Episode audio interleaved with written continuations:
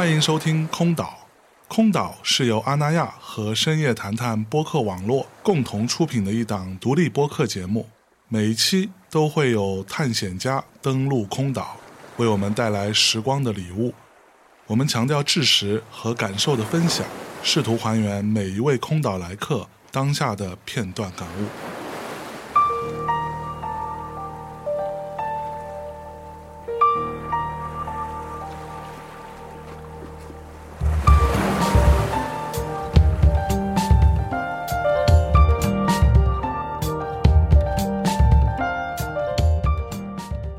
Hello，大家好，欢迎来到空岛，我是今天的守岛人象征。那么今天做客空岛的呢是两位露营达人啊。首先我们来欢迎一下著名的露营达人雪梨高啊，打个招呼来。Hello，Hello，电波另一端的朋友，我是雪梨高，很开心今天第一次录播客空岛的节目，所以其实还蛮有紧张的，是不是？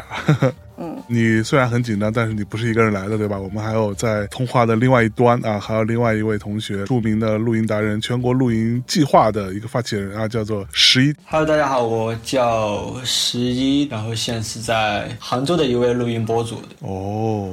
所以你们俩除了都是热爱露营之外，还有什么其他的一些身份吗？可以给大家简单介绍一下自己。就是雪梨高这个名字，因为 Shirley 是我的英文名，然后高是姓，所以呢，我是生活在大连，Shirley 高是我的一个个人公众号的名字，所以雪梨高就是中文名字就这样来了。因为在大连有一句话叫“梨高”，是指糖葫芦。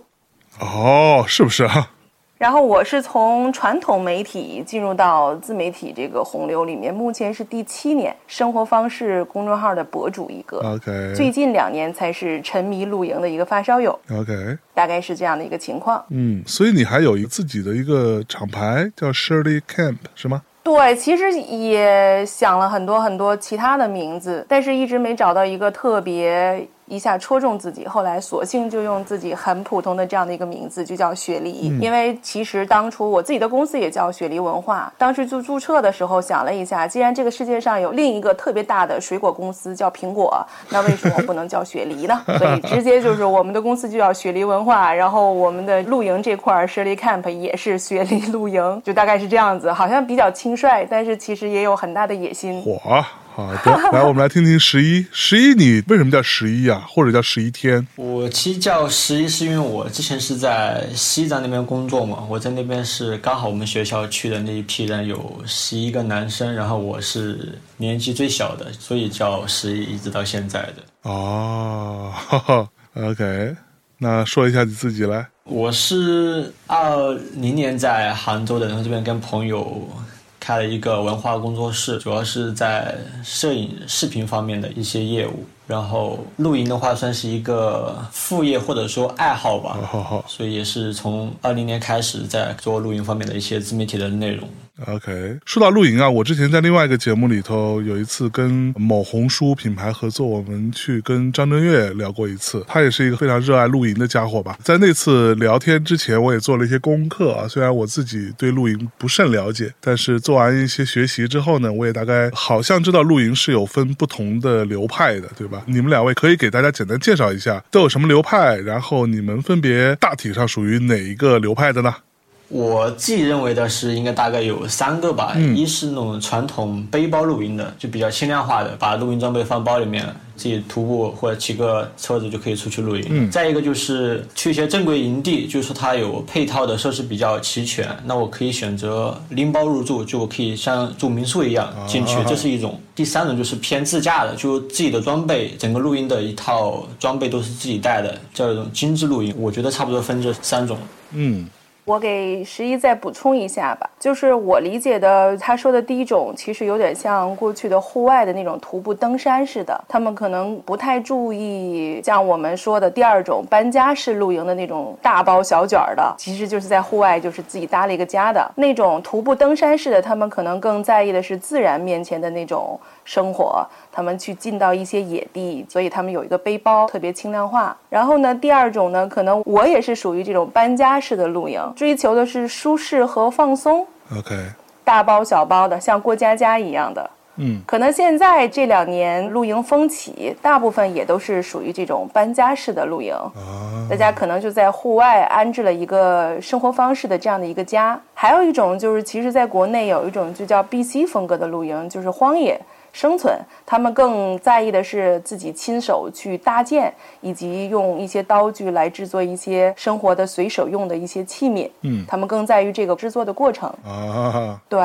然后我觉得那还有不能忽略的一群人，就是他们更多的是为了拍照片式的露营，或者是烧烤党的升级的露营。嗯，这个东西不能忽略，因为现在是全民露营，所以也有一群这样子的存在，大概是这样子。是。那你们二位各自属于哪个派系？我算是轻量化的搬家式露营吧，就是尽量轻量化的路上也寻求这种舒适和放松，到户外一样很舒服，是的，嗯不会觉得遭罪。对的，对的。啊，怎么感觉你这个有一点既要又要的感觉？对，鱼与熊掌我都想要。哎，那十一呢？我也都跟雪梨差不多，也属于轻量化搬家的嘛。因为自己出行比较喜欢开车，然后带着装备出去，但也不会带太多东西，就基本能够在保证后备箱能够塞满的情况下，我觉得这么一个量级轻搬家露营吧。是，哎，那我们在这个节目开篇哈，我们先聊一个最近好像有一次去到阿那亚的一个露营，叫做日落月升时。两位先给大家简单分享分享你们参加这一次的露营活动的一些体验和感受呗。其实这次很开心，就是有一个机会去到阿那亚，因为当时我们收到那个邀请函的时候，是一块真实的木头，这是很意外的一个邀请函。以往我们的邀请函或者是一个纸质的，或者是一个电子的，但是一块真真实的木头上面有刻上的字，让我们觉得好像这是一个特别郑重其事的、很有仪式感的这样的一个邀请函。去阿那亚真的是去一次就会很爱一次，嗯每次去阿那亚都会觉得各方面好像真的是去一次喜爱一次，就是好像阿那亚有一种气质，就怎么形容呢？比如说，如果你是一个海浪的话，你就总想一次次扑向那个沙滩那个岸边。我感觉我和十一就像是不同地方的一个小浪花或者一缕海浪，然后我们在同一时间抵达了阿那亚，就那一个同一个海岸。嗯，然后在日落之后，在月升的时候，我们就激荡起了就是大家相同的这个浪花，通过露营的方式。所以呢，我去到阿那亚的时候，凌晨四点钟，我们很多人都会去海边看那个日出。就等日出在阿那亚的海边，然后晚上八点在他们阿那亚的日间的营地去看露天电影，哦，所以晚上十一点我独自离开营地的时候，就那个时候阿那亚特别安静，嗯所以你内心会觉得特别舒展嗯和宁静。嗯，所以这是阿那亚好像它无形中的一种力量，让你到了那个地方以后，你好像变成了一个时间的主人，拥有的非常多的时间。嗯不然的话，我们总觉得时间不太够用。嗯，这是我觉得我那次去阿那亚日升月落的露营的时候，感觉到在那一刻时间会很缓慢，嗯像是你拥有很多用不完的时间。是。那你在阿那亚露营的话，跟在比较郊外啊，或者一个小森林里边、小树林里边露营有什么感觉不同吗？其实阿那亚算是一个成熟的营地，相对来说，它是有很多很多，包括阿那亚的业主啊，或者是从国内其他地方来的博主啊，或者是露营的爱好者呀，所以大家聚在一起，它更像是一个聚会。嗯但是同时呢，它又能让你享受一个你自己的宁静的时刻，所以两者兼顾。而且我觉得人是人生只如初见嘛，永远的就是新鲜感，就是可以像一个膨胀剂一样。我们到了阿那亚，到了日间营地，是一个新鲜的，从来没有体验过的，在这样的一个地方露营的感受。嗯所以它不像我们在大连本地或者是周边有很多地方，其实我们都去过了，或者是都了解了。嗯，所以呢，我们去到一个新鲜的地方，你就会觉得一切发生的事情都很有新鲜感，嚯、你都很有意愿去感受和尝试。是。那十一给大家说说。我的话，因为阿那亚其实对我还蛮特别的，因为我二零二零年的时候是有一个海岸线计划，我是跟朋友一起走遍了整个中国的海岸线，然后刚好有一站就是在阿那亚，哦就是两年前。当时一去就被这个地方给爱上了，从来没有觉得说一片海可以这么美。嗯，我是从广西过来的，南方的海跟北方的海那种区别是很大的，因为刚好是十二月，是冬天的时候，就被震撼到了。所以我当时觉得还没有离开，我就说我肯定会再来一次的。然后再来就是两年之后嚯，刚好也是说上次是冬天嘛，我想再一次来肯定是想选一个季节不一样的，刚好就是夏天，所以这次借着这个官方的一个活动，就日落月升时，一直是很期待的一个状态。它其实经过了两次延期嘛，因为疫情，其实五月初的一个活动，一直到六月份，终于又去了阿那亚。这次的话是抱着一个很激动兴奋的一个心情，还特别幸运的是，我们不仅在那个主营地的那个地方搭建了我们的帐篷，同时啊，官方还邀请到礼堂旁边，把那个营地搭建在海边，所以这次感觉是很不一样的。因为在海边，然后尤其在礼堂的旁边，虽然那天天气可能不是特别好，但是到晚上暮色的时候，刚好六月份的那个海风温度是非常舒服的。嗯，那一刻大家可能也忘记了一些拍摄的任务也好，或者其他的一些东西，就我们几个人不约而同的静静的坐在海边，吹着海风，那个瞬间是我觉得印象很深刻的一个点。OK，不过话说回来啊，北方的海呢，尤其是秦皇岛附近的海呢，也不是都像阿那亚这片海那么像样的，那么好看的。大连人表示不同意，哈哈哈对，大连当然不一样我，们大连是有海的啊，对。对，大连肯定是不一样啊。大连还没去过，还很期待。十一来吧，装备我这儿都有，人来就行。嚯，好的，哎呀，你所以你光邀请他，你不要请我吗？啊，对你跟小韩一起过来，好嘞。可以约一次。好，那我们来聊一聊，就是你们最初去体验到露营是一种怎样的感受呢？最开始就比如说我这种没有怎么体验过露营的人，我对于露营其实是有一丢丢的小恐惧的。我会觉得是不是会有点麻烦啊，或是不是到了野外，尤其是像我这种被称为塑料儿童长大的，会有很多虫子啊，然后又会觉得很不舒适啊什么的。你们在最初露营的时候会有这样子的一些担忧吗？或者说是怎么样进入到最初的露营的？我第一次录音其实是在两年前的一个秋天，因为对这个其实还不是特别了解，所以我们当时就也是朋友推荐买了一些装备过去，然后当时准备的是有点充分，但是又不够全面，看似带着很多的东西，但实则呢很多比较关键性的东西没有带，导致去了现场气罐忘带了，或者什么地钉锤忘带了，带了一堆比较杂的东西，导致可能一是东西没有带的很全，然后呢不怎么会搭天幕，不怎么会搭帐篷，这我们整个搭建过程其实是比较拉垮的。等搭完，整个天都差不多快黑了，然后才匆匆忙忙的。哦，第一次露营体验算是一个比较拉垮，但是感觉还是非常有趣的。是，所以你第一次是去了哪里？我是在杭州周边的一个水库附近的，啊，还算是秋天嘛，所以气温还算可以，所以当天晚上搭建过程比较麻烦，但后面的体验还是不错的。嗯，来，雪梨，我这边第一次的时间跟十一差不多，也是在二零二零年，但是我是夏天的时候。嗯。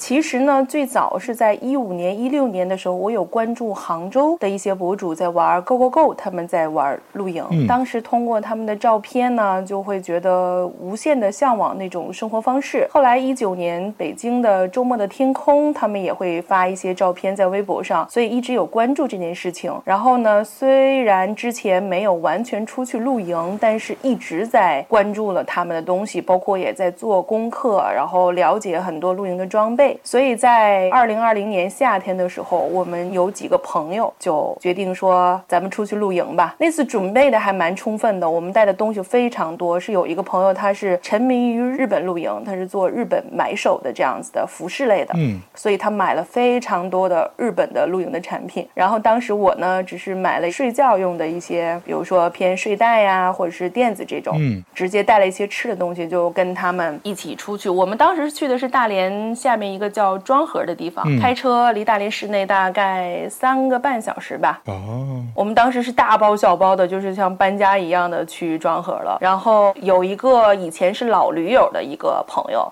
他经常以前是属于那种传统最早最早的户外露营的那种形式，但是他知道一些地方，然后呢，他带我们去了一个特别有山有水的一个好的露营地。然后结果我们刚一到吧。就有一个村民的那种大兄弟，光脚骑着摩托车从村里过来了。火因为我当时对他光脚骑摩托车这事儿，就是属于一开始没怎么听他说什么，就一直看他光脚骑摩托车。然后当时是因为七月份大连刚刚就是有一轮疫情，嗯所以他们说村里因为这个管控是不让在这个地方露营的。啊，当时光脚那个大兄弟，我就觉得他那一刻身上好像就自带了一种使命的光辉。我们怎么都跟他沟通求情，说我们安安静静的，没有别的人，我们只是大力市内的，不是从外地来的，没关系的，核酸都有，不可以不让，所以我们就只能开着车，然后在人生地不熟的那个庄河就瞎溜达，因为你你知道那种兴致勃勃、兴冲冲的奔过来了，然后开回去了。我们当时还开玩笑呢，咱不贵开了四五个小时的车，然后最后连装备都没卸，然后就打道回府吧？开回去，不干，不能干，说死活得找，就是随便找吧。后来就是随便找了一片林子，然后就安顿下来了。我们那次露营是三天两夜，我们带了三个帐篷。然后带了很多很多吃的喝的，所有的包括冰箱我们都带去了。火所以我们那一刻真的是准备的非常充分，所有的车都装满了那种。当前面的这种波折到最后边，我们安营扎寨，然后呢有路过的那种放牛的老乡，我们就跟他分享一罐儿啤酒，嗯，听他聊两句，他们就很好奇我们是什么人，为什么这群人在山头里面，然后不睡觉，带了这些他看不明白的东西，然后在一个他认为放牛的破树林里面贼开心。最后，哎，他每天每天只要放牛，他就上我们这片树林里面逛的。所以那几天我们建立起了深厚的这种莫名的友谊。最后我们走的时候，没吃了的西瓜都给老乡了。哎呀，然后我们又其中有一个朋友专门就是爱做饭的，我们就带了一个厨子来，嚯所以呢，他就给我们烤肉，我们也带了一些啤酒啊、whisky 啊什么的。所以你就知道那一刻，你就在小树林里面，然后听着烤肉那种滋啦滋啦的那个声儿，就环绕立体声一样。嗯，然后再喝点小酒，放点老歌，大家一起合唱。嗯我们没有卡拉 OK 这种东西哈，只不过是大家围在一起，有烤肉的，有唱歌的，有喝酒的，然后有随便闲聊、开玩笑的。所以就是那一刻，第一次的体验就非常美好。嗯，然后那次结束之后，我转身就去买了一套特别贵的帐篷和 天幕的装备。了。对，因为当时只是买了一些睡袋呀、防潮垫儿啊，就这些基本的。然后嗯就是人家朋友带的帐篷，我们是两个女生一个帐篷，啊我就蹭的人家的帐篷。那一次之后回来以后，就踏踏实实的自己开始买吧，是就是这个意思。火。嗯，那可是相对人比较少的地方，不会担心小树林里出来什么奇怪的动物啊？有没有危险呐、甚至在说，比如说像我刚刚提到的那种比较怕虫子啊，就这种事情，你们不会担心吗？我们提前其实都有做准备，就是我们去到的庄河像一个小城镇，嗯它是大连的小桂林，有这样的一个说法。就有很好的自然山水的这样的一个地方，因为我们这边确实不像杭州和江浙那边有山水的自然环境那么优渥的一个地方。北方毕竟还是比较难找一个这样子，所以呢，我们相对去的就是很少有野生的动物，最多就是在水边上，第二天早上起来看我们外面的桌子，天幕底下桌子都翻了，哦就是人仰马翻那种感觉。后来说早晨放牛的牛给拱了。牛过来找吃的，就把我们那些桌子上的东西都给拱了，就是也就最多就是这是灾难现场，也就最多这样子。剩下其他关于蚊虫的，我们都会带专门户外露营用的一些防蚊虫的蚊香啊，或者是一些东西。啊。嗯，所以其实还好，是。不会有这方面的顾虑。嗯，然后关于很多人就会说会不会很麻烦呐、或者说很累呀、嗯，但其实你就觉得物尽必有两极嘛，就是你越累，最后你那个舒适，你就会觉得越舒适。你有多累，最后你就有多舒适。其实它俩就是平衡的。哦，因为其实最后我们露营时间长了以后，你会发现，出发前你对这些装备的准备，包括怎么往你的车上去摆、收纳，包括你到了营地以后的搭建，嗯嗯，过后重新收起来，然后再把它重新摆回车上，再回到家，不只是考验体力，也是考验智慧，要不然摆不下。是我们都是搬家嘛，哎，那既然说到这个前期准备啊，我就非常好奇了哈。作为一个新手，一个小白，如果要参与到露营的体验当中去，需要做哪些前期准备呢？比如说有什么东西是特别必备的，一定要准备的一些装备，还有什么呢？是一定要自己买的，或者初期有什么东西是可以去租来的，也包含就是车子啊，包括自己的身体的情况，是有怎么样的判断，适合还是不适合呢？我觉得话前期嘛是尽量不要买太多东西，我觉得是按需出发，因为我是觉得每一次跟你去的目的地需要哪些东西，比如说那我这次先购置一个小的一个道具，我不会把那些其他装备整得很大很重的，先把最基础的一个东西，比如说帐篷、天幕、睡袋。桌椅可能这种基础的有了之后，那其他的再在上面在桌面上就做一些小的叠加，就每一次根据出行的，比如说那朋友比较多了，那我是不是需要添置一下椅子？那我再买一些椅子进来，而不是一次性买个什么七把八把椅子这样进来。尽量还是先是轻量化的，保证自己一个收纳比较方便的一个状态。先从轻量化开始，慢慢的再根据每一次出行做一些小道具的一个补充。嗯。我觉得这个是新手需要注意的，因为我自己犯过一些错误的，就是第一次决定要玩露营的时候就买了很多装备进来，但是很多其实后期用不太上。那对于新手的建议的话，那可能是前期先不要买太繁重的装备，先从最轻量化的一个开始，慢慢的做一些叠加。我觉得这个是可以注意的一个点。嗯。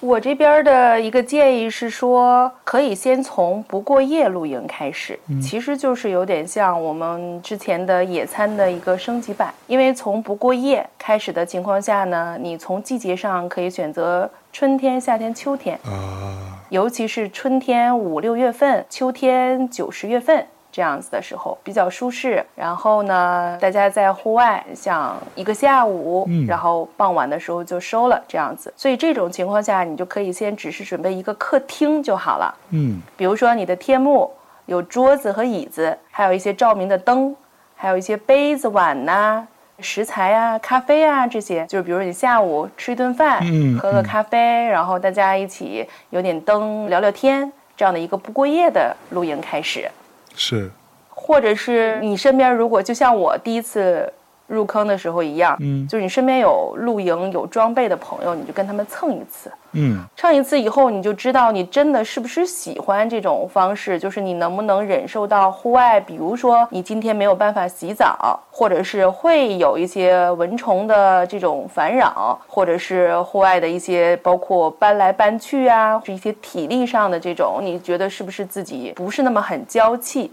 嗯。当这些东西都觉得哎无所谓没关系的时候，你就可以决定跳进露营的坑了。然后关于这个装备的坑啊，其实大家都需要自己先买一圈，都得先交学费呗。对你多多少少要先交一个学费。嗯。哎，那我之前的一个感受啊，就是我对于这件事情非常不成熟的一个看法。如果我要去户外去露营，要有过夜的话，那我就只买睡袋之类的这样的跟我紧密接触的这样的一些设备。那除此之外，比如说帐篷什么的，我都可以租吗？就这个想法是可行的吗？我是不是建议这样子的？嗯，为什么呢？因为身边有很多人知道我们经常露营或喜欢露营，会过来问我们一些意见嘛。这种情况下，我还是要告诉他，在自然面前，你要去敬畏自然。嗯。你可能查天气预报，今天是风和日丽的，但是你在出去的过程中不一定会遇到什么样的天气，也许突然就一阵狂风暴雨。租赁的帐篷自始至终相对来说都是会偏简单。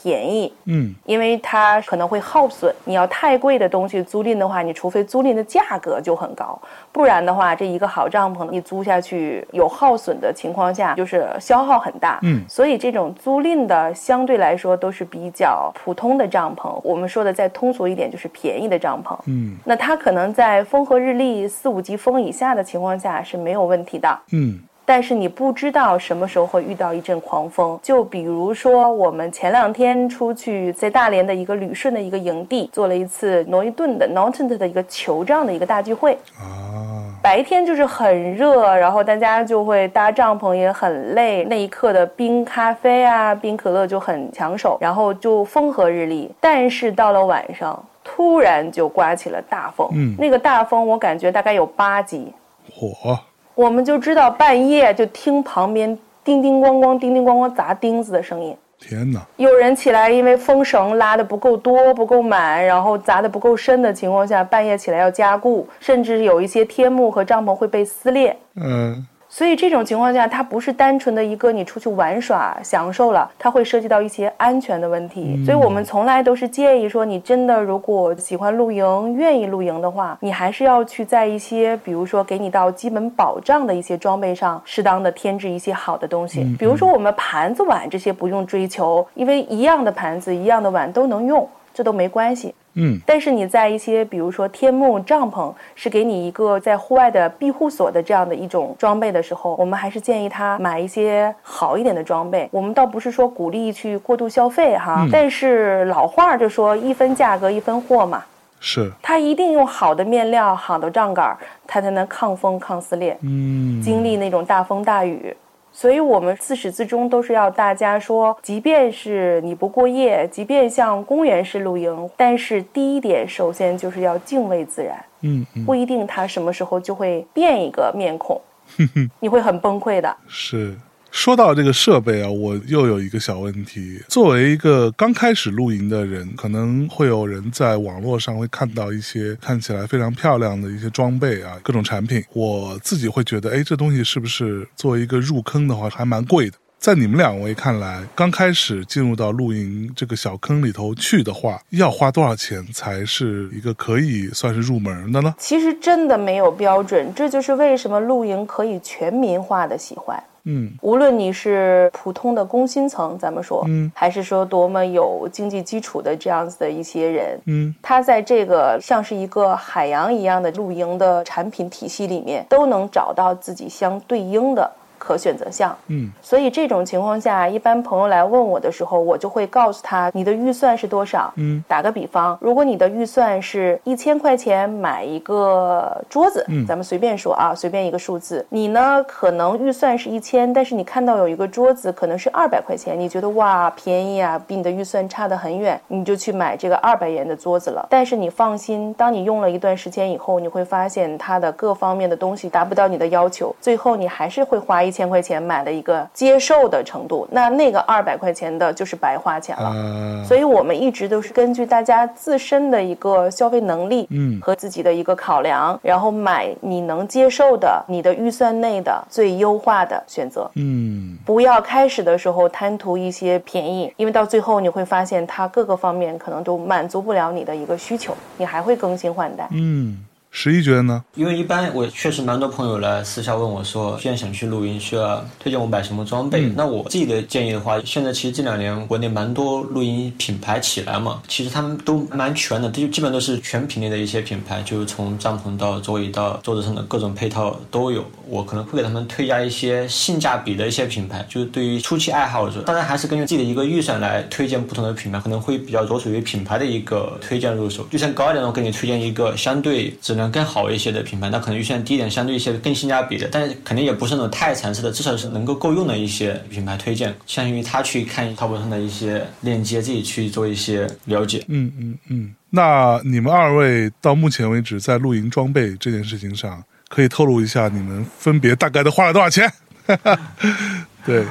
是有点尴尬，嗯，因为我是一个人出去露营，嗯就是每次虽然跟结伴儿，但我是 solo 的，啊，所以我一个人现在大大小小的帐篷，现在手里应该是有五个帐篷，出了两三个帐篷了。然后包括我现在可以满足我身边十个朋友什么都不带，我一个人给他准备所有的装备。火，反正这也挺有意思的。我从一个爱好者变成现在三分之一或四分之一在这个露营行业，所以我会拿到国内的一些或者是国外的一些露营产品的经销商和代理权。嗯然后索性就把爱好又跟工作，因为我是摩羯座，嗯嗯，摩羯座是工作狂，所以就是把爱好和工作又结合了。哦，反正就是十万以上是有了，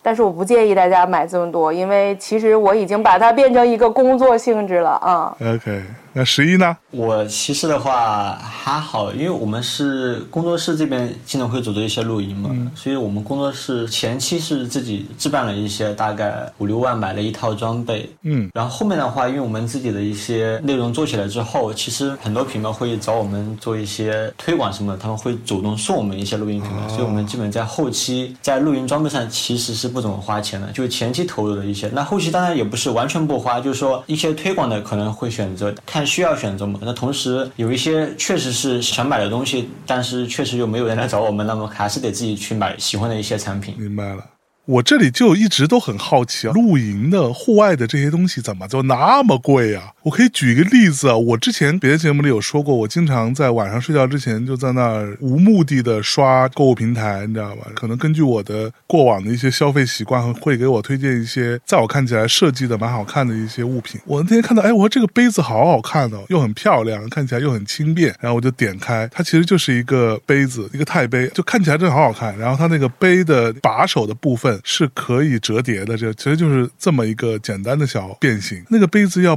八九百块，然后我就想说，哈，我说为什么这个杯子要这么贵？然后我还看到了那种就露营可以做咖啡的，它那个装手冲咖啡滤纸的那个部分是可以折叠起来，然后又把它展开变成一个小漏斗。然后那个东西整个那一套也可能再加杯子就得一两千，可能不止两三千块。虽然是很好看，也是很厉害的品牌，但是怎么那么贵啊？就是在你们看来，这种贵是合理的吗？如果这种柜是本身自己原创设计的，我觉得它其实是在尊重一个设计在里面，它就是上升到生活方式了。OK，就比如说一个杯子，你可以是一个普通的玻璃杯子，但你也可以是一个日本手做的名家的杯子。嗯嗯，就是你们用起来这种愉悦感，比如说你个人的审美、个人的生活方式是不一样的。你可能对于不同的人来说，我对于杯子来说只是喝水的功能，但有的人来说，这个杯子看着拿在手里把玩，或者说我用起来的时候也会有一种愉悦感，所以它就是属于这方面的。嗯而且这些可能更多是都是已经成为一个品牌了吧。嗯我觉得品牌相对来说，它有一点起码能让我们相信是品牌会有品控，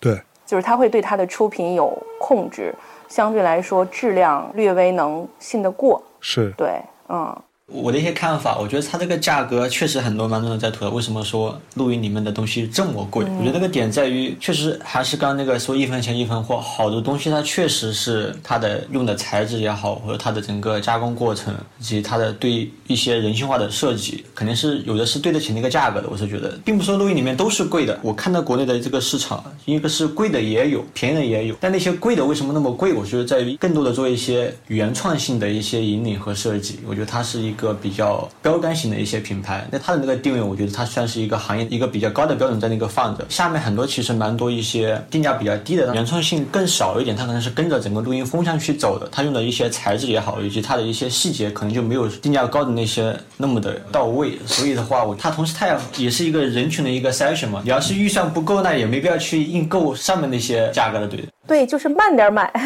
是的，是的。对对对对，不过你知道，我前一阵儿跟我一个朋友也在聊这个事情。我说啊，这个杯子好贵了。正好他去我家，然后他就指着我那个冲咖啡的那个壶，他说：“你这个壶也很贵啊，你这个壶差不多一个温控壶也要一千七八百块。那你说你随便买一个烧水壶，也不过就几十块钱嘛，你为什么非要买这个？”我说：“因为它好啊。”他说：“对啊，只不过在你这儿你觉得它好，但是对于很多人来说也不是很重要啊。你就随便买一个壶，你再配一个温度计，你也可以量它的温度啊，也没差啊。从使用起来、功能性上，我说嗯，这么说我好像有点懂了。对，所以你看露营，它最后就变成了一种生活方式，对，它其实就是你个人的选择。那有了装备之后啊，这种露营地点、露营场所要怎么选呢？比如说，对于一个新手来说，有没有比较友好一点的露营场所呢？其实是这样子，我回答这个问题之前，我要再先说一个题外的话，嗯，就是因为我每次都是跟朋友出去嘛，然后我是自己一个女生的这种 solo 的，嗯，但是我从来不建议女生真正自己出去露营，嗯，因为但是我们现在虽然社交平台上有很多的那种 solo 露营的影像，比如说视频呐、你就看一个女生独自在一个特别荒野的地方，然后搭个帐篷做饭呐、生活呀这种露营，嗯，但是其实户外的安全，我们始终觉得它全是一最重要的。这种安全，一个是刚才我们提到的，就是露营装备对专业上面的提供的安全，这种专业性的安全，还有另外一方面就是我们这种人类彼此作伴儿这种安全。对所以这个呢，无论是你去选择什么样的地方出去露营，这一点我是觉得，如果是女生的话，还是要选择有男生和女性朋友几个人一起出去，哪怕你们各自搭开一点距离，结伴。然后呢也没问题，但是是有伴儿互相照应的，嗯这种安全一定要提倡。尤其是前一阵儿也出现了一个全国都关注的热点性的事件，当然要去谴责这个违法犯罪的行为，但是对于个人的安全来说，还是要个人尽可能的去保障自己，不要受到伤害，对吧？对，你要有这方面的意识，嗯尤其是女生或者是怎么样。对两个女孩我都不建议这种，嗯还是要结伴，有男生一起在。对，然后这种情况下呢，如果对于新手来说，可能相对来说成熟的营地会是大家新手开始露营的，或者是两个女生你去营地也还是 OK 的，因为营地必须有管理者，有这种营地的人嘛。嗯，所以营地而且有厕所呀，有水电呐，有淋浴间呐，呃，甚至是你刚开始第一次去不会搭建的话，营地的人也会指导你怎么去搭天幕和搭帐篷呀。是，所以我建议，如果是新手的话，可以先从一些成熟的营地。这两年虽然北方的营地会照比江浙沪南方少，但是也陆陆续续在有更多的营地出现了。对然后对于一些深度的露营发烧友，就像老露营人了，可能大家更爱的是野地。嗯，因为野地相对来说，野的东西就是没有人不喜欢，一听这个野，大家就兴奋了。所以野地可能环境就会更野、更美，然后自由度也更高。是这种情况下，就是你的个人素养和自律性就要求比较高了。啊，所以我们就说，选择不同的露营地，根据你不同的状态以及不同的经验，然后再来选择。嗯，那到目前为止，你们两位这个露营的经历当中，有没有什么踩过的坑啊，或者有一些可以避雷的经验呐、可以跟大家分享分享，就是说一些在露营过程当中倒霉的事儿，让我们开心一下。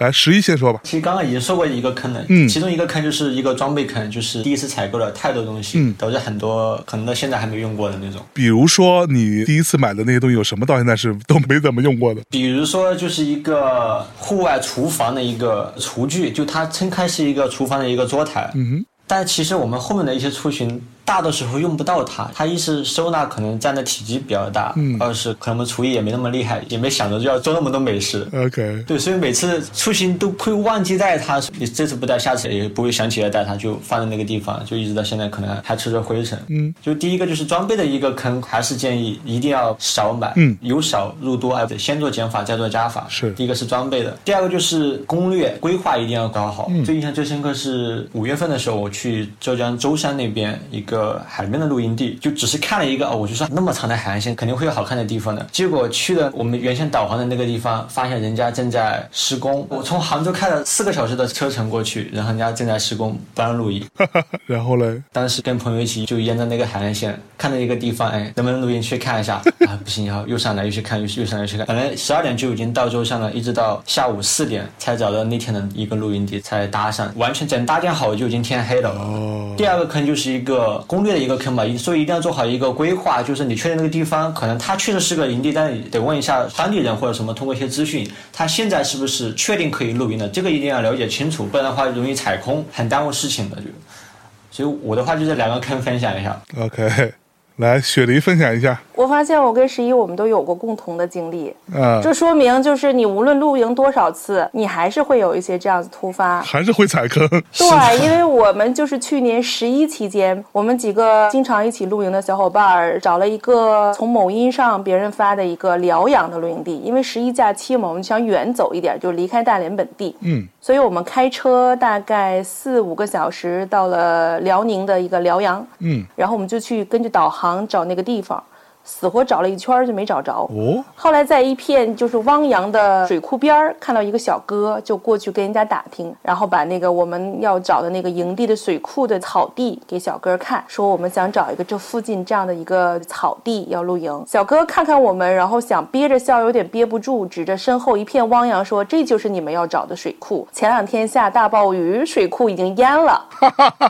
然后那一刻，我们所有都是惊呆在当场。然后呢，反过来马上像这种娱乐精神就出来说：“哎，多亏咱们没有头几天来，不然的话被淹在这儿了。就是这一刻说，哎，遇事不要慌，咱们在田间地头先一起吃个饭。吃完饭以后，我们就开始搜索，因为整个辽宁那个地区附近我们不熟悉，嗯，所有的这种所谓的山里的或者是露营地，都是一些走特别偏僻的小路，嗯，你没有一个很准确的导航的话，你是找不到的。啊，那一刻，我们就说怎么办？我们已经开了四五个小时，大概下午一两点钟了。这个时候，我就给一个也是辽宁的其他城市的朋友发微信，我说你们在哪儿露营？有没有附近的营地可以给我们推荐？然后过了一会儿，我这个朋友给我回了，他第一句话就是说你可有点幸运啊。我说啥意思？他说我在辽宁本溪，就是老边沟的山里，一直没有信号。嚯，你这条信息突然就进来了，所以我才能给你回个信息，然后他马上给我们发了一个定位。我们一查，从我们现在去辽阳到老边沟的那个本溪，大概要开车五个多小时。妈耶，所以我们那一天是从早晨出发，然后在田间地头吃了个饭，晚上六七点钟到达了本溪，安营扎寨之后，已经八点多钟黑天了，就全天都在路上高速上开车。是然后到了地方以后，第二天、第三天连续下雨，天哪，全天下雨。这种情况下呢，我们就是要去拉天幕的水线，要去挖排水渠，哦，把我们周边要把那个水一直要让它灌到旁边的小溪里面，嗯，不然的话，你帐篷容易倒灌，会有一些水进来，嗯嗯。然后包括你的天幕，因为水往下压的话，容易形成一个像盆形的那样的一个洼地，对对对。所以我们必须把天幕拉出水线。但是呢，所有的东西都是像物极必两化的这种。那几天那个山里的蘑菇长得特别好，哦，而且那个蘑菇是那种滑蘑，附近的老农说完全放心吃，没有毒。哦他们从小吃到大的。嚯我们那几天就拎着一个小筐上山里面去各种采蘑菇，采完蘑菇特别开心就。变成采蘑菇的小姑娘了是吧？哎，对，然后马上开车去镇里买了只鸡。哦哟让，人家给我们收拾好了，小鸡炖蘑菇我们就小鸡炖蘑菇嚯，买了点玉米，哎呀，你要不然怎么办？索性就玩起来。是所以那个对我们来说，它也不算是踩坑。嗯但是我们想给到大家的一个意见就是，无论你露营多少次，你永远会遇到一些未知的、新鲜的、从来没有发生过的。嗯，再怎么有经验的所谓的露营的发烧友也好啊，或者是老户外也好啊，他去到一个新的地方，他还是会遇到新鲜的东西。我觉得这可能也是我们喜欢露营其中的一个原因。嗯，就是你永远没办法预知会碰到什么。是，所以说，无论是装备的坑，还是说实际在露营地里面使用上的坑，都你要躬身入坑，亲自在坑里面去转悠转悠，然后才发现适合你的是什么样子的东西。嗯，所以以前有朋友问我们推荐一些露营的装备的时候，我们就会问：你是家庭带孩子出来露营，还是情侣这种出来露营，还是 solo 露营？你用的东西都不一样，嗯。使用场景不一样。是，哎，那刚才也说到做饭呀、也说到去采蘑菇的小姑娘了，都对吧？那因为我比较好吃哈，对于吃喝啊、这个事情啊、比较能吸引我的注意力。那露营的时候，这些吃喝啊，包括一些食材啊、做法啊这些选择，你们大致上会比较倾向于怎样呢？是带一些半成品，还是到了现场像刚才雪梨说的采蘑菇，然后也包含就是比如说我这种人特别事儿，也需要什么时不时就得来咖啡啊，得喝点热水啊，然后动不动天气热还得要冰咖呀，就这个东西你们会比较倾向于怎么处理呢？我的话吧，因为我跟雪梨稍微有点不一样，因为他是个人 solo 露营比较多一点，那我们这边可能是多人录音会多一些，所以我们在食材的准备上可能倾向于方便一点的一些东西。哎比如说我们在冬天以及春天出行可能会火锅多一些，因为考虑的人多嘛。那冬天的话就是火锅，那可能春天的话可能就烧烤。哦，再配套一些饮料什么的，人多可能倾向于这种方式对。那有时候也会一个人、两个人这种话，那我可能会有备一个自制的一个行军饭盒，作为一个自己的一个便当。下面铺上米饭，上面做一些自己 DIY 的美食，加一些烤肠啊、鸡蛋呀、蔬菜什么的。哦，其实也还是就是那么几大类，嗯，一个类呢就是烤肉类，几乎每次出去露营，大家都会带一份牛排，是相对简单，牛排啊、烤肠类啦，或者是一些烤鸡翅啊，因为我们有的时候还会用焚火台。嗯嗯，大家都说嘛，出去露营不生火就觉得少了点灵魂。尤其我认识的所有的男生的露营爱好者，没有一个不爱玩火的。这个我跟你说，是所有男孩子从小都爱放火。对，然后我就特别就是见他们几个男生一起出去，然后烤火，集体烤屁股，大家就觉得特别好玩儿。他们这些男生就特别有趣。这种情况下呢，可能偏向于肉类，就是会大家特别喜欢烤肉类的。然后刚才像十一说的火锅类的，因为它相对来说，其实锅底料你准备好，其他的食材什么的，一放就很方便。嗯，这个是一个。也算半成品的嘛。对，然后呢，还有我们刚才说的，以前可能在家的时候，女生会说我要控制碳水，我不能吃主食或我少吃主食。但我们在户外的时候，米饭这类的东西哈，真的是属于非常受欢迎的，嗯，因为它很快，我们带点米直接一淘，然后十分钟就好了。是煲仔饭简直成为我们经常会去做的，一人分一点儿。呃，也很快，也便捷。包括我现在甚至在家里，我已经很少用电饭锅做饭了，那你用什么做？就用户外的这种炉头和这个小的饭盒，哦，很快。十分钟搞定，然后量小，不存在说你要用电饭锅，因为我没有那么大的消耗量嘛。你做完一锅饭，这顿吃完，下顿还得炒饭。对，其实好像绝大部分露营人都会注重吃上面。露营的时候，感觉你时间很富裕嘛，你是一个时间的富人，嗯所以一般做完早饭呢，你就会开始想我们午饭吃什么。嗯，午饭吃完了以后，再想今天晚饭吃什么。是 就大家每次好像都怕不够吃，嘴上就是说哎呀少带少带少带，但都没少带。是，然后就是做饭吃饭，做饭吃饭，做饭吃饭。嗯，然后露营的时候吃方便面都觉得特别香。你在户外吃方便面跟你在家里完全不一样。我们深夜的保留曲目一定要煮方便面，卧两个蛋 我的保留曲目是螺蛳粉。啊！对，你是那边家乡的味道。对，每次我到外面去，我会自己带一包螺蛳粉，我就远离他们，因为那个味道确实比较大，我就自己搬个地方，整个小炉子。所以在户外吃螺蛳粉是我最爽的那个时刻，我觉得那个整个世界都是我的，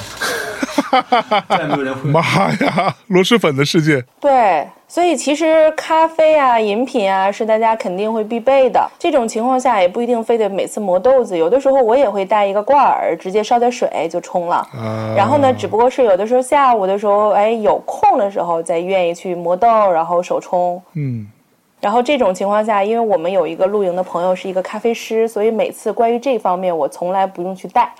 就他会有一大堆咖啡的东西，做成各种各样的咖啡给我们喝。所以就是善于发现跟你们一起出去露营的朋友身上的闪光点，然后鼓励他把这个闪光点发扬光大，很重要。很重要。所以如果有机会跟象征老师出去露营的话，哎象征老师估计你做饭应该很好吃。我做饭应该可以，其实我做咖啡很厉害。对，所以这种情况下，我们每次就分工合作，谁负责什么。比如说我每次出去，大家就知道他们不拍照片儿，让我拍，哦，别人就等你照片吧，就这种。是，那大家分一分，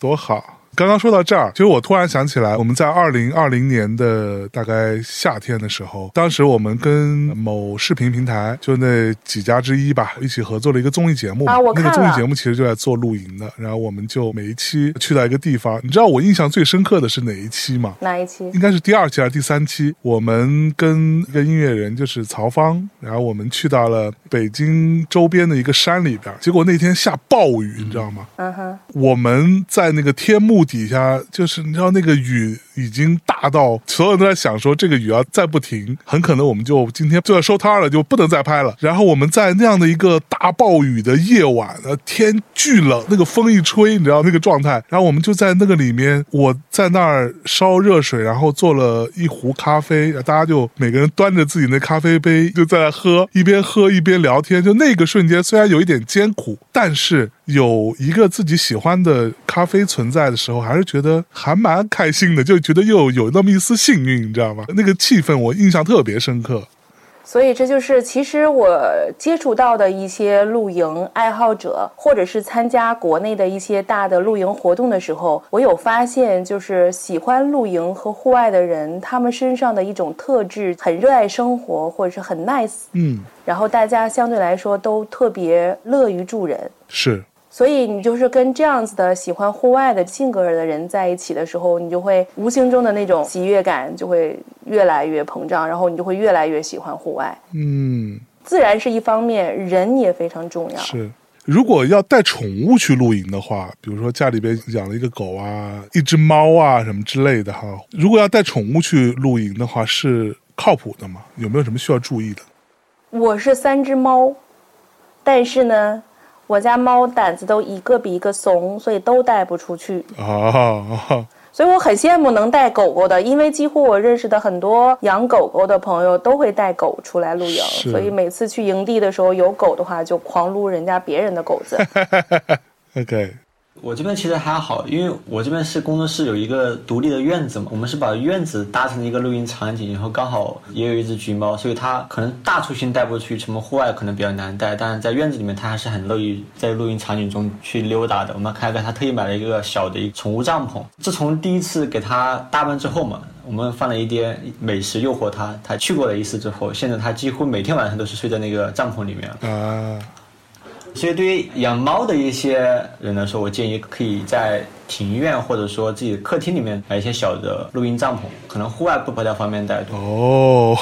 我怕它挠我帐篷。你专门给他买那种宠物帐篷，买的有有的，其实是这样子。我是觉得在每次出去露营，无论是野地还是营地里面，哈，最开心的一个是狗，一个是孩子。嗯，他们都是超级开心的，就是像散落的，就是家长不用管了，然后就孩子们就去自己社交玩耍去了，狗子们也是各个帐篷之间乱窜。嗯，然后在北方呢，我们可能会特别注意一下有没有那种蜱虫，因为北方有一些草的地方会有那种蜱虫，它会附着在狗狗身上。嗯，呃，我身边有朋友会发现就是有过这样子的情况，剩下其他就还好，因为一般狗狗都是相对来说特别友善，是，所以也没有存在说狗狗打架啊、咬人的事件。嗯，目前为止我也没听说过有这样子的事情。那所以其实这么听起来，带狗是比较常见的，但是我也听说过说带猫好像不太合理，是因为猫你真的放到户外，你就不一定能追得回来。对。就可能放了就没了。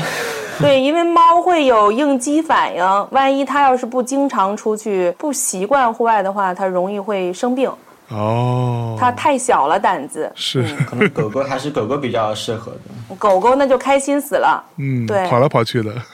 OK，我之前跟张震岳老师，我们那次在安吉那边露营的时候，当时他们有在跟我传递某一种概念啊，叫做无痕露营。这个无痕露营到底是怎么一回事儿？跟大家简单来普及普及呗。其实前两天我们还刚刚在露营活动里面去做了一个这样子的小讲堂，有一个老师专门来给所有参加营地露营的人上了一堂课，就是无痕山林的这个。它其实简单来说有七大原则，嗯，我可以简单先说几个，然后到时候看看十一来补充补充。嗯。其实刚才第一个就是提前做好计划准备，就像十一说的，你提前要规划好，嗯，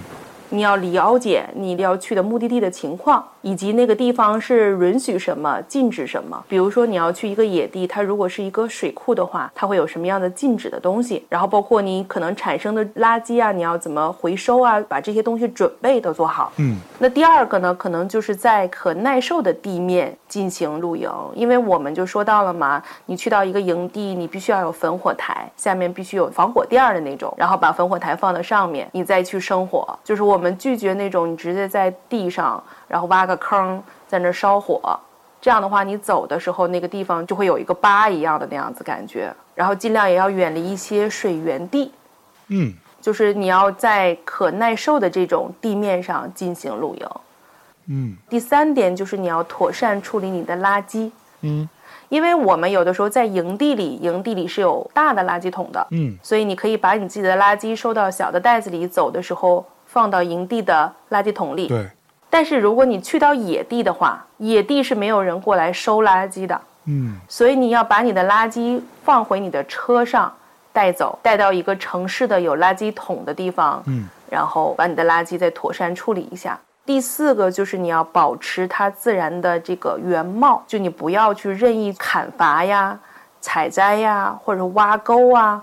这种的，就是你尽量不要去大规模的破坏它原有的地貌。嗯，所以这个是第四点，就是无痕山林里面这样的一个原则。啊，第五个就是特别要注意野外用火，对，因为尤其在北方会有一些禁火期，嗯春天啊、秋天啊都是禁火期，他很怕你在山林里面不正当用火的情况下引发山林火灾。对，所以我们一般用焚火台的时候都会铺那个防火毯，因为我们有一次在秋天的时候也会遇到这种情况，因为秋天的草。是枯的，是干的。嗯，我们铺了防火毯，也用了焚火台，但是呢，隔的大概几十厘米的那样一个距离的热量，哦，也足以能把下面那个枯草给它烤到有点点略微变色。嗯，对，对，它不像夏天和春天，它是绿色的草，草里面带有水分，所以一般你用了防火毯和焚火台之后，就是不会有什么痕迹。但是在秋冬的时候，我们尤其是冬天，土地已经非常干涸，就是枯草了，已经非常干了。嗯，所以其实这种情况下，我们也尽量说是减少焚烧的时间。嗯，不然的话，你虽然用了焚火台，你也用了防火毯，它也一样会把这个地方可能烧焦了。嗯嗯然后第六个就是你要尊重野外的生物，无论是植物还是动物，嗯，就不要去破坏它们的生长环境。然后尤其是遇到动物的情况下，不要去跟它们有接触或者是捕杀。其实是与他们要保持一个距离，一个是你自身可以有安全，二呢就是你是一个外来的闯入者，这个地儿已经是人家的地盘儿，是，你是一个闯入者，你别上来就是不把自己当外人那种，就是这种尊重户外的这些生物，嗯。OK，第七个就是你要考虑其他的户外的露营人，嗯尊重他人。比如说，我们就遇到过有好几家子带着一个特别大的功放大音箱，落地那种音箱唱卡拉 OK 的。嚯，半夜十二点钟、一点钟、两点钟喝酒大声喧哗的，我们都遇到过。哎呀，什么人？其实我们在露营的时候，无论是野地还是营地，大家会有一个约定俗成的一个时间观念，就是大概在早晨六点半之前，嗯，不要大声喧哗，不要放你的音箱放音乐。嗯有很多人还没起床，嗯在晚上十点之后。也不要大声喧哗和放大声的音乐和卡拉 OK，但是我们能理解，比如说傍晚七点八点你可以唱一唱啊，什么这种可能一般也就忍了。嗯因为毕竟还没休息嘛，就大概是这样子，就是尽可能的在户外尊重以及考虑其他人的感受，嗯然后遇到需要帮助的人，尽量提供一些帮助。嗯比如说，我们曾经就有朋友的车陷下来了，然后其他不认识的人用拖车，然后大家把车帮忙拖出来，这样子是，都会有，就是乐于助人陌生的人这样子。嗯其实露营的人很多都是这种乐于助人的人。嗯，十一有补充吗？嗯，我可以做一些补充强调吧，因为其实刚刚雪莉已经说的很全了。因为我我们是在今年五月份的时候，其实在杭州发起了一个也是无痕露营，我们在行动的一个活动。其实主要是这七个原则里面的，我觉得有三点是出现频次比较高的，就可能第三点就是说适当处理垃圾，有一个口号嘛，就是说要带走百分之一百二十垃圾。这个意思就是说，不仅要把你自己产生的垃圾带走，你还要把营地原本的一些垃圾可以顺便带走，对，就是有这么一个概念。哦，再强调的一个点就是，可能那个萤火那个，因为我自己之前是林业工作者，所以我知道这个绿水青山有多么的不容易，所以这个点也是我觉得很需要强调的一个点，因为可能一把火就是毁掉了几代人的一个共同的努力，所以这个防火这个意识一定是每一个露营人都要注意的。最后一个就是第七点，就是说要尊重其他的录音者，因为你毕竟不是一个人。如果整个营地只有你一个人，那你可以放声歌唱，怎么都没办法，是不是？是。但凡有一个除你之外的任何，哪怕是只有一个人在，你也要考虑他的一个感受。嗯，我觉得这三点是我可能需要强调的一个点。好的。那你们两位会不会觉得，就比如刚才说了半天露营啊这些装备啊什么的，我会有一个感觉，就是也比较好奇了。你们觉得露营跟之前那些玩户外的驴友们是吧，他们玩的那一套东西有什么本质性的差别吗？其实是这样子，我第一感觉是什么呢？比如说，可能驴友们更多的是有一种叫超越自己，他们更愿意去做一些运动方面的，比如说登山、爬山的这种的，它是对自我的一个挑战。嗯对他来说，他是通过这样一种行为，然后达到自己内心的这种愉悦。嗯然后他们是体力上的，然后包括这种跟自然的相处上的。嗯最近两年流行的，我们广义上大家口中常说的露营，其实就是我们像这种潘家式露营，对我们来说是因为城市生活的节奏太快了。十一也是做文化相关的工作，我也是做文化传媒公司这块儿的，然后每一天的事情特别多，特别繁琐，所以露营对我来说就像是一个时间的救赎。就是我露营的时候，我甚至信息可以不怎么回，做自己。嗯就是在那一刻是一个放松的一个状态。对我来说，我并不需要去体力把自己就是搞得精疲力尽，嗯，我只是需要通过露营的时候达到某一种内心的一个休闲和缓慢的这样的一个状态。啊，其实我是两个都经历过，我以前也算半个驴友，因为我之前有去尼泊尔徒步过一周，嗯哼，背着背包，然后拿着轻量的一些装备，从山底一直徒步到山顶去，这么一个过程。当时的感受是，我是想征服这座山是，最主要是对自然的一种敬畏吧。重点在于那个过程的一个感受，就是说我通过脚步去丈量这个世界，当时抱着那个一个信念去做一个徒步的一个活动。是那现在自己又接触这个比较偏搬家式录音的这个的话，那感受又不一样了。我因为现在频次大概是每周一次嘛，它是我每周一个放松自己的很好的一个调味剂，就是区别于之前徒步的一个感受。之前是为了一些征服欲望也好，或者说对自然的一种向往敬畏也好，那可能现在更多的是一些想要调节生活或者放松身心的一个相对比较轻松一点的一个活动，可能这是一个区别。嗯。那你是每周大概来一次是吧？那雪梨呢我的频率大概是一个月两次这样子，？OK，嗯因为平时工作还是有点忙，所以呢，但凡有一个时间能跑出去，就是抓紧一切机会跑出去。嗯哼每次出去几天这样子。嗯。我最后一个问题啊，那两位怎么看待这一两年的时间，露营变得特别热门？这样的一个风潮，当然了，会有人觉得特别好，对吧？当然，我也会看到有一些人的评价其实是比较负面的，就觉得好像有点反感。这个事儿，你们都是怎么判断或者消化的呢？可能我是觉得这两年因为疫情的关系嘛，大家经济赚钱越来越难了，所以呢节奏也会变快了。每个人都在不断的给自己加斜杠，就你的身份就特别多重化的那种了，嗯就是没有一个很清晰的身份界限。对，就不像说你原来是一个摄影师，你就是摄影师，现在你可能是一个摄影师，同时是一个电商的运营者，甚至还是一个其他的身份。就每个人身上有很多很多的身份。那这种身份的情况下呢，大家会异常的忙碌。疫情的关系，大家出不去，没有办法旅行，那露营就变成了一种疗愈。它更像是比如说通过自然，通过你跟你志趣道合的这种朋友在一块儿，然后呢有这种放松的一种机会。嗯而且露营的门槛其实很低，无论是自然还是装备，它不是说只有几样，它是有几百上千样，所以无论什么人都能找到适合自己的，所以它就不分男女老幼，也不分年长或年少，你都能找到适合自己的露营产品、露营装备。嗯然后呢，自己的朋友、家人。找到一个户外的地方，它相对来说大家比较容易走进来。但是我也希望通过慢慢的在这个过程中有发展、有循环，有的人进来了，有的人也就出坑了，就是他不会再露营了，他已经知道是什么东西，他不喜欢，所以慢慢最后沉淀下来的人才会把它变成一个你的日常生活。像十一说，那隔个一两个星期或者是一个月里面，我们没出去露营一次，我们就浑身难受，嗯它就会变成你的一个需求。嗯那这种情况下，慢慢就会大浪淘沙，留下一部分真正喜欢的人，离开一些可能只是知道或者是不喜欢这种东西，他可能只是体验过了，但是发现这种方式他不是很喜欢，他就会找他喜欢的方式就好了。嗯我认为的是，为什么如此热门的话呢？可能首先是这个行业已经有一定的积累和沉淀，它并不是说一个凭空出来的一个东西，它本身其实中国就国内玩露营的很多比较老玩家，可能已经有一二十年的一个积累了。但现在比较偏全民化，那可能刚好也是因为疫情的一些关系吧，可能催化或者说加速了人们出去的一个欲望，因为大家在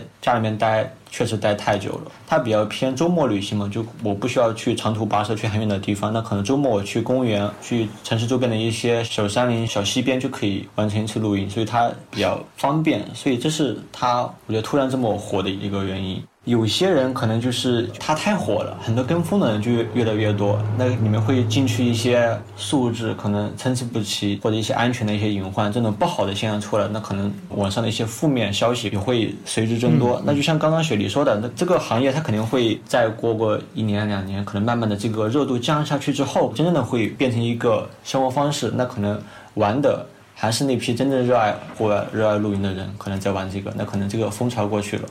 嗯，好的啊，我觉得今天非常开心啊，能够跟雪梨高和十一老师我们一起聊一聊这个跟露营有关的事情。因为最近这疫情的关系，我也有大概好几个月没有去安那亚了，我也想要下次什么时候去的时候，也可以在那边不住酒店啊，露营一下。好吧，那感谢大家收听这一期的空岛，那我们这期就先到这里了，下期再见，拜拜，拜拜，拜拜。